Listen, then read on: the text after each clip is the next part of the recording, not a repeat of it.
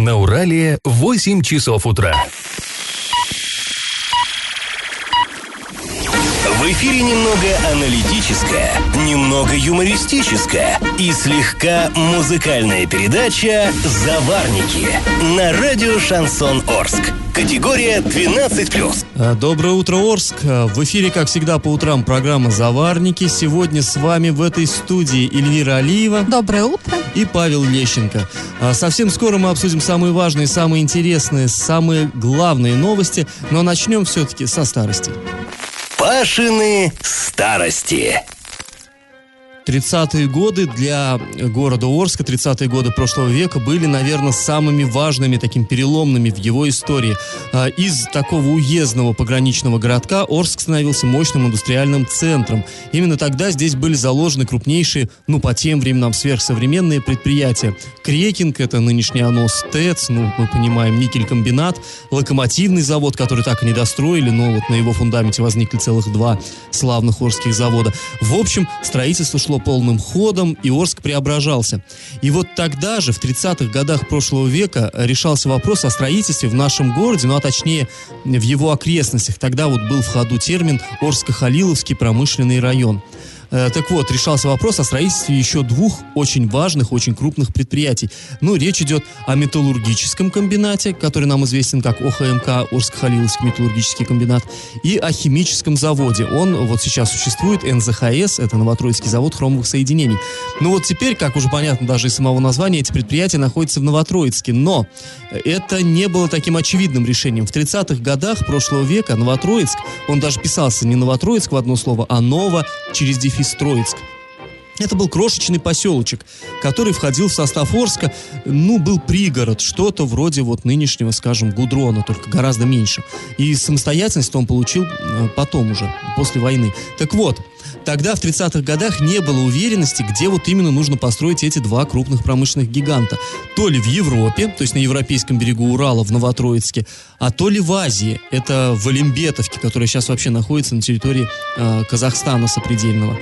И более того, в середине 30-х годов власти, союзные власти, склонялись к тому, чтобы развернуть строительство именно на Олимбетовской площадке. Ну, сами понимаете, если бы это произошло, то история Орска могла бы стать совсем другой. Ну, вот об этом а, мы еще продолжим наш разговор чуть позже, во второй части нашей программы, а пока предлагаем поучаствовать в историческом конкурсе. Скажите, как в конце 19 века называлось поселение, на месте которого находится нынешний город Новотроицк? Вариант 1 – хутор Сильнов, вариант 2 – хутор Колпак, вариант 3 – хутор Кумакский. Ответ присылайте нам на номер 8 903 390 40 40 или в соцсети Одноклассники в группу «Радио Шансон Ворске». Галопом по Азиям Европам.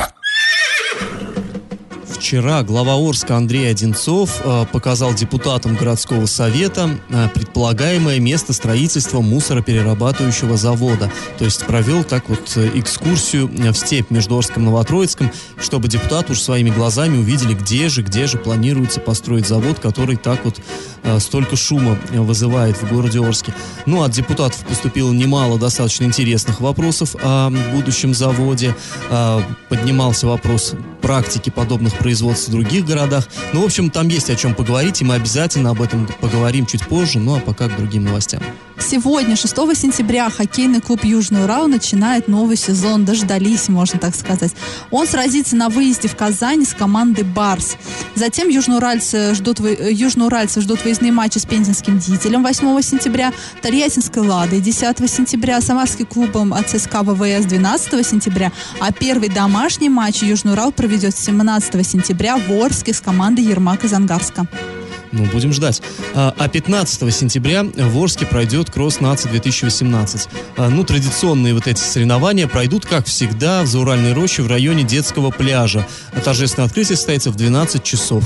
Э, к участию в этом а, дне бега допускаются учащиеся, учащиеся школ, а, разных учреждений среднего, высшего образования, клубы по месту жительства, коллективы предприятий, в общем, все-все-все, все, кто хочет бежать, те побегут. И напомним, что в прошлом году вот именно в этой акции а, приняли участие порядка 4000 человек. Я в теме. Как мы уже говорили, вчера глава Орска Андрей Одинцов провел такую вот экскурсию для депутатов городского совета на место будущего строительства мусороперерабатывающего завода. А почему именно для них? Ну, вы уже знаете, мы не раз говорили, а в ближайшее время депутатам предстоит решить, выводить ли из, соста- из черты города, передвигать ли черту города, чтобы вот именно в этом месте можно было построить мусороперерабатывающий завод. А, потому что, ну, законодательство запрещает такие объекты возводить в черте города, но вот если ее немножечко подвинуть, то это станет возможным. Вот они выехали туда, посмотрели, э, увидели, что вот это место будущего предполагаемого строительства находится как бы немножечко в низине, то есть вот эти вот э, много было критики по поводу того, что находится на возвышенности места, и, соответственно, будет там дым идти, если он таковой будет вообще и так далее. То есть, ну, посмотрели, нет, это в низине, и как вроде э, это не так все страшно, ну, как, по крайней мере, им объяснялось. Ну, и много всего разных вопросов было. И вот по технологии будущего производства глава Орска счел нужным расставить некоторые акценты. Давайте мы его выслушаем. Этот завод рассчитан на то, что неразделенный мусор приходит на него. Сначала производится первичная сортировка, а потом производится дальнейшая переработка его. Это корейский проект, наиболее адаптированный, потому что он предусматривает отсутствие предварительной сортировки и глубокой переработки. Но у нас в Оренбургской области сортировка есть одна в Оренбурге. Сортировка представляет из себя бункер, конвейерная лента. Вдоль нее стоят живые люди, которые вручную с ленты выбирают определенный материал. Об этом разговор не идет. Нам зачем делать шаг назад, надо делать шаг вперед. Разговор идет об автоматическом производстве, полностью автоматическом. Мы сейчас на первом этапе организовываем сбор мусора, мы начинаем устанавливать площадки и начинаем бесконтейнерный вывоз мусора. То есть это вот заглубленная площадка с мешком, где собирается мусор, снаружи ничего не разлетается. Пока мусоровоз просто собирает, вывозит э, на ту же победу. Параллельно там, но это не, даже не одного года вопрос, это не то, что там завтра он, завод уже будет стоять. Ведется проектирование, проводятся экспертизы все, все, все проверки. После этого здесь должен быть, скажем, запроектирован завод. Если все это дело проходит и проблем никаких нет, я так думаю, что где-то к 25 году, не раньше. То есть это 5-7 лет. Ну, то есть вот важные, подытожим некоторые важные э, моменты. Во-первых, у нас э, планируется построить не как в Оренбурге, где, да, стоят люди и вот с ленты с, э, выхватывают тут бутылку, там что-то там, мешок бумажный, там еще что-то. У нас вроде как должно, это умные корейцы спроектировали, что все это автоматически роботы будут делать. Вот как, ну, пока не совсем понятно, но вроде как технология такая есть. Во-вторых, параллельно со строительством завода планируется в городе провести, так сказать, вот революцию в сфере сбора мусора. То есть будут ставить новые контейнеры, не вот эти вот э, баки. А революцию в сознании жителей тоже хотят, да? Тоже провести? хотят. Надо, да. Глава говорил о том, что надо приучать их к тому, чтобы они культурно, как в Европе, собирали мусор в разные баки, разные. Но вот э, интересно вот это с этими подземными контейнерами, понимаете, да? То есть, грубо говоря, роют какую-то яму, на ее место ставят вот э, там, ну, люк, контейнер, туда бросаешь вот этот мусор, и он там под землей скапливается в мешке. Подъезжает машина, забирает мешок, увозит, ставит новый. То есть, ну, как бы все, как говорится, как в лучших домах э, Лондона и Парижа. Ну, э, на самом деле, не все вот эти м, предложения восприняли не все депутаты, но ура, есть и критика, и мы к этой теме вернемся и выслушаем, ну, так скажем, альтернативные мнения. Я теме. Ну, а мы возвращаемся ко вчерашней экскурсии на место предполагаемого э, строительства э, мусороперерабатывающего завода. Э, недавно вот мы с вами выслушали главу, который объяснял, как будет устроен процесс. Но вот вопросы, тем не менее, у депутатов в том числе и остались. Вот, например, депутат городского совета Антон Зудилов с нашим корреспондентом поделился своими сомнениями по поводу реалистичности вот этого плана во-первых, будет строиться мусороперерабатывающий завод, который будет принимать отходы в нерассортированном виде. То есть это то, что сейчас у нас происходит на мусорках, вот этот мусор будет привозиться на этот завод копом, и якобы там будет процесс переборки этого мусора с результативностью 85%, а оставшиеся 15% будут захораниваться. Но это просто фантастика, я хочу сказать. Я пока еще не знаю, где в мире вообще такой мусороперерабатывающий завод, на который привозят мусор и получается 85% переработки. Просто не верится, что такое оборудование вообще существует, оно будет автоматизированное и будет именно такой процент переработки. Какое оборудование будет использовано, какая технология, тоже ничего не известно. То есть поставлена цель, нужен земельный участок, а после этого а, будут только предложены технологии. Это неправильный подход. А когда раздельные мусоросборники у нас будут, а, вопрос большой в течение 5-7 лет. Так, а зачем тогда сегодня строить завод? Он просто, ну, одна личность какая-то, а может быть и не одна, просто хотят на этом заработать. Я не вижу вообще никаких перспектив вообще существования этого завода без, первое, это введение на законодательном уровне ответственности за экологию, жесткую, как в Европе. Второе, это э, введение культуры сбора мусора. Без всего этого это просто ничего. Ну, вот здесь немножко, мне кажется, Антон э, запутался, да, депутат, потому что э, глава о чем говорил, что пока будет строиться завод, да, вот он, э, это займет вот как раз-таки 5-7 лет все, вот, весь процесс, э, все, и он, скорее всего, через 7 лет только начнет, да, строиться, я так понимаю? Нет, через 7 лет он должен быть уже, запущен. Уже запущен, да. и пока будет эти строительства, будет прививаться людям культура э, сбора Ну да, да, по идее так, мусора. но при этом глава все-таки подчеркнул, почему именно э, южнокорейская технология используется, потому что европейские, говорит он, там немецкий, итальянский и прочее, они изначально основаны на том, что мусор уже отсортированный приходит. То есть, ну, мы знаем, да, там в Европе люди, вот у них есть там ведро для стекла, ведро для бумаги, ведро для пластика, та-та-та-та-та. То есть они са- сами уже сортируют, и потом мусоровозы по разным цветам собирают этот мусор, привозят, и он уже фактически готов к переработке, сортировать-то и не надо.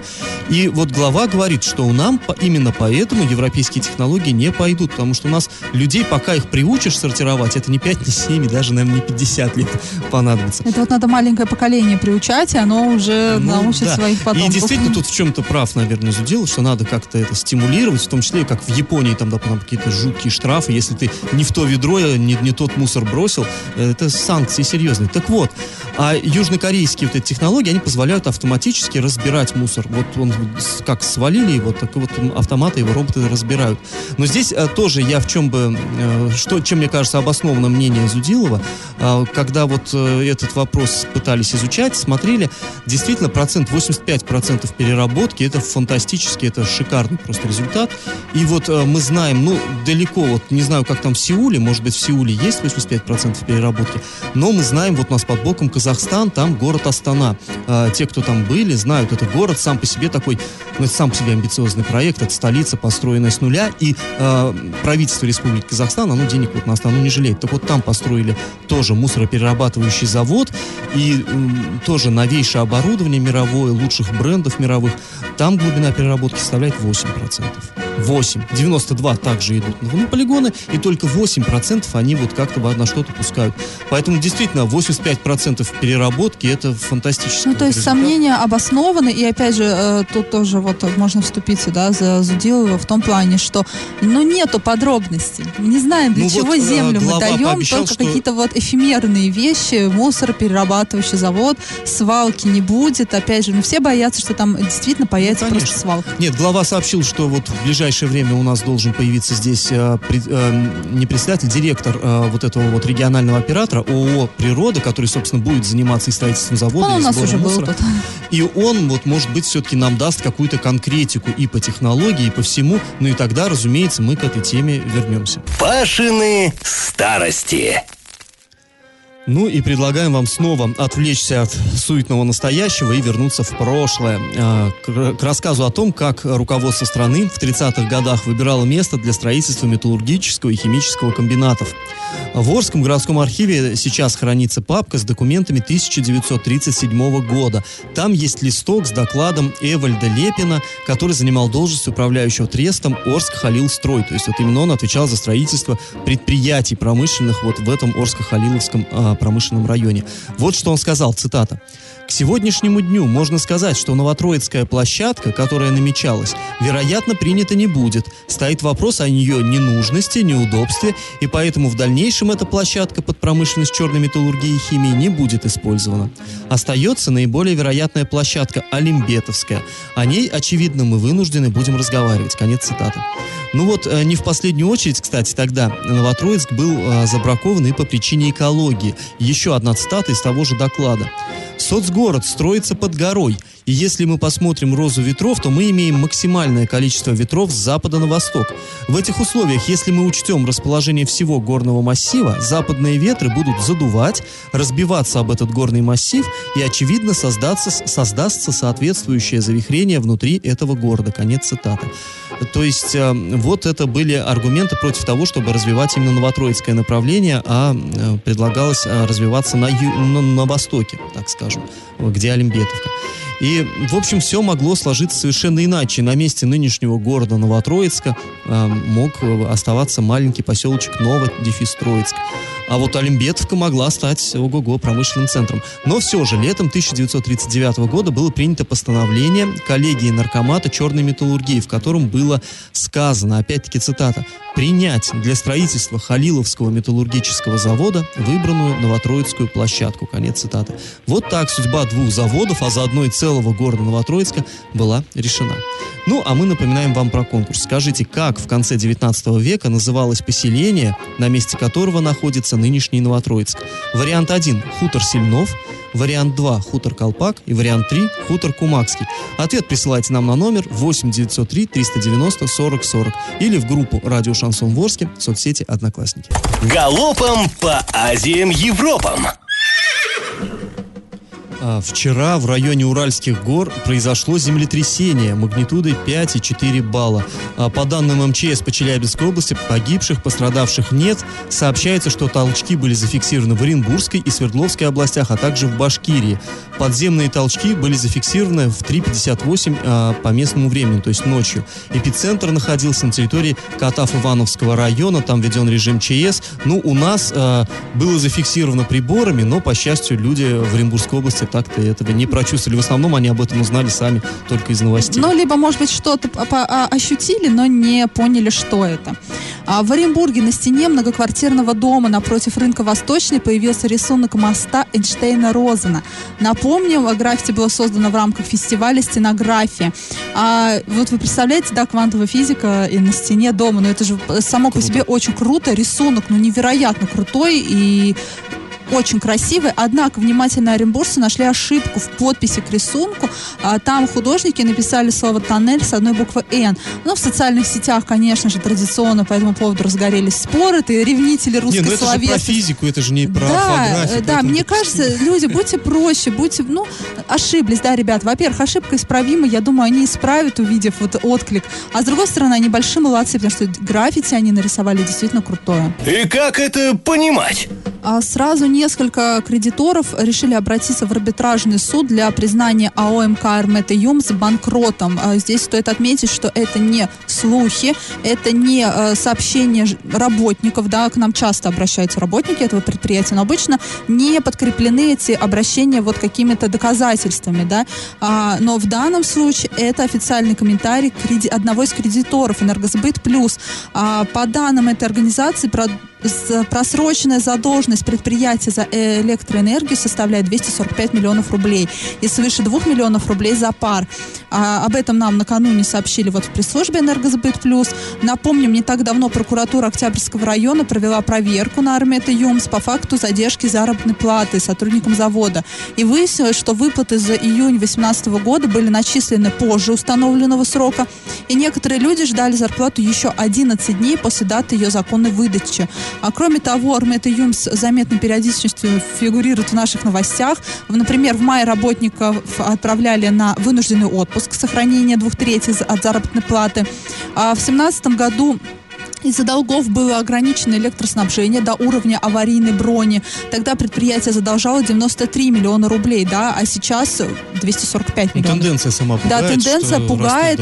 А, мы, конечно же, желаем предприятию, наоборот, только процветания, потому что это все-таки Но одно сейчас это крупнейшее предприятие Да, города. да, да, да, и, и, это- наверное, самое славное. Вот. славно, да, и с историей, во-первых. А самое главное, там все-таки, несмотря на вот не очень такое шаткое финансовое положение, там работает э, огромное количество людей. людей, да, мы уже переживали закрытие никеля, когда просто колоссальное количество людей осталось без работы. второй такой удар для Орска. Да, будет, мы конечно, поэтому кошмарный. надеемся, конечно же, вот от чистого сердца, Ну что Армета Юмс все-таки внушает некоторый оптимизм, да, то, что вот недавно говорилось о том, что они заключают с э, Кубой какой-то колоссальный контракт на исполнение какой-то совершенно нереальной огромной машины, там это сразу укрепит их позиции и материально, и морально, это будет, это будет очень круто, если они эту машину сделают. Ну, мы Но надеемся, что все-таки, все-таки это будет. все-таки испытывается небольшой диссонанс, потому что как бы пресс-служба говорит, что и э, Куба там, и Иран в заказчиках фигурирует, а с другой стороны мы видим, как сотрудников отправляют на две трети, как у предприятия растут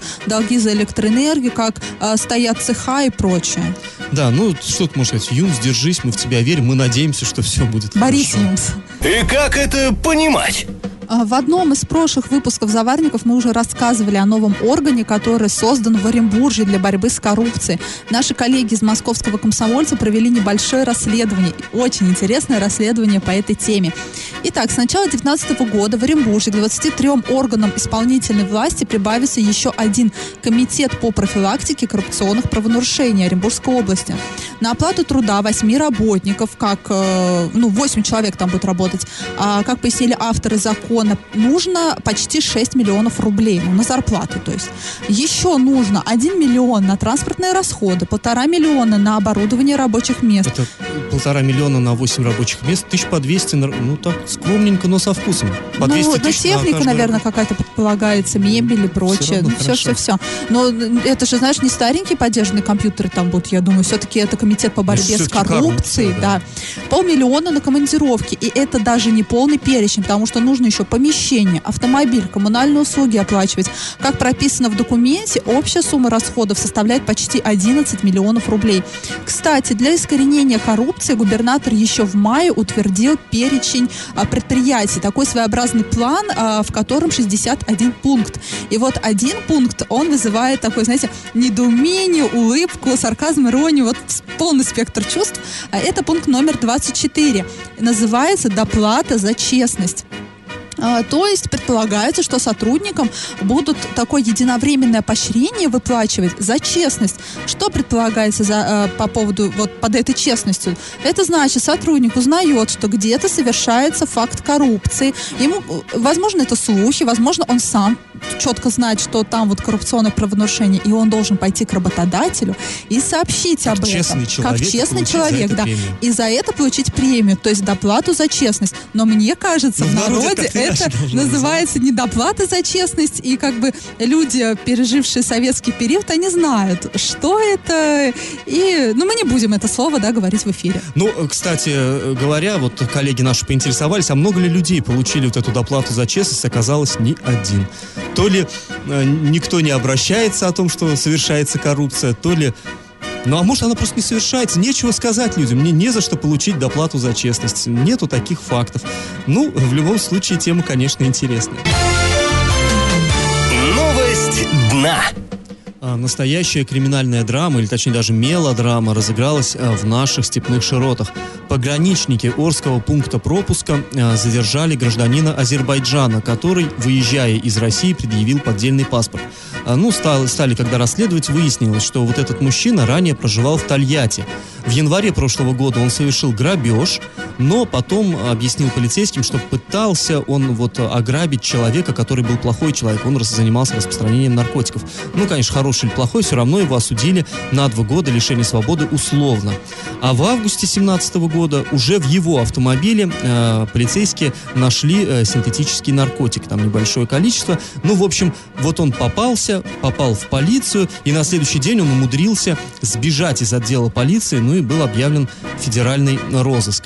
Э, Долго его не могли найти. Сначала он скрывался от э, полицейских в Самаре, там снимал квартиру, устроился работать грузчиком. На заработанные деньги он приобрел поддельный паспорт и иммиграционную карту, потом пытался прятаться в Уфе, ну, а потом познакомился с какой-то девушкой э, в соцсетях э, через интернет и приехал к ней в Новотроицк. И вроде бы все у них было хорошо, они собирались пожениться, э, вот э, девушка это забеременела, и вот чтобы узаконить отношения, ему нужны были какие-то справки с родины из Азербайджана, ну, что он там не женат и так далее. В общем, он собрался на историческую родину и вот попался в руки пограничников. Теперь э, мужчине... Прям грустная пред- история. Грустная, да, ну что ж. Э, мужчине предъявлено обвинение по двум статьям Уголовного кодекса. Это посеч- э, покушение на незаконное пересечение госграницы и использование заведомо подложного документа. Ну, еще и плюс, оказалось же, что у него та судимость не погашенная. В общем, по совокупности мужчина был приговорен Советским районным судом Орска к двум годам, трем месяцам лишения свободы, и отбывать придется его в колонии общего режима. Раздача лещей. Ну что ж, подводим итоги нашего конкурса. Мы спрашивали, как же называлось поселение, на месте которого расположился нынешний город Новотроицк. В начале прошлого века, и вернее в конце позапрошлого, еще в конце 18 века, там, где сегодня располагается Новотроицк, находился маленький, буквально несколько дворов, хутор Сильнов. А, Возле него в 20-х годах, а, значит, обосновались переезжавшие из малоземельных мест России крестьяне. Они переезжали из села Троицкое и поселочек основали Новотроицк. Ну вот он-то дал жизнь уже большому городу Новотроицку.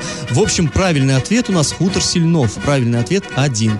Да, и победителем у нас становится Ольга. Ольга из Новотроицка. И правильный ответ прислала нам, кстати, да, из Новотроицка. Ну, конечно же, из А в Новотроицка. социальной сети «Одноклассники».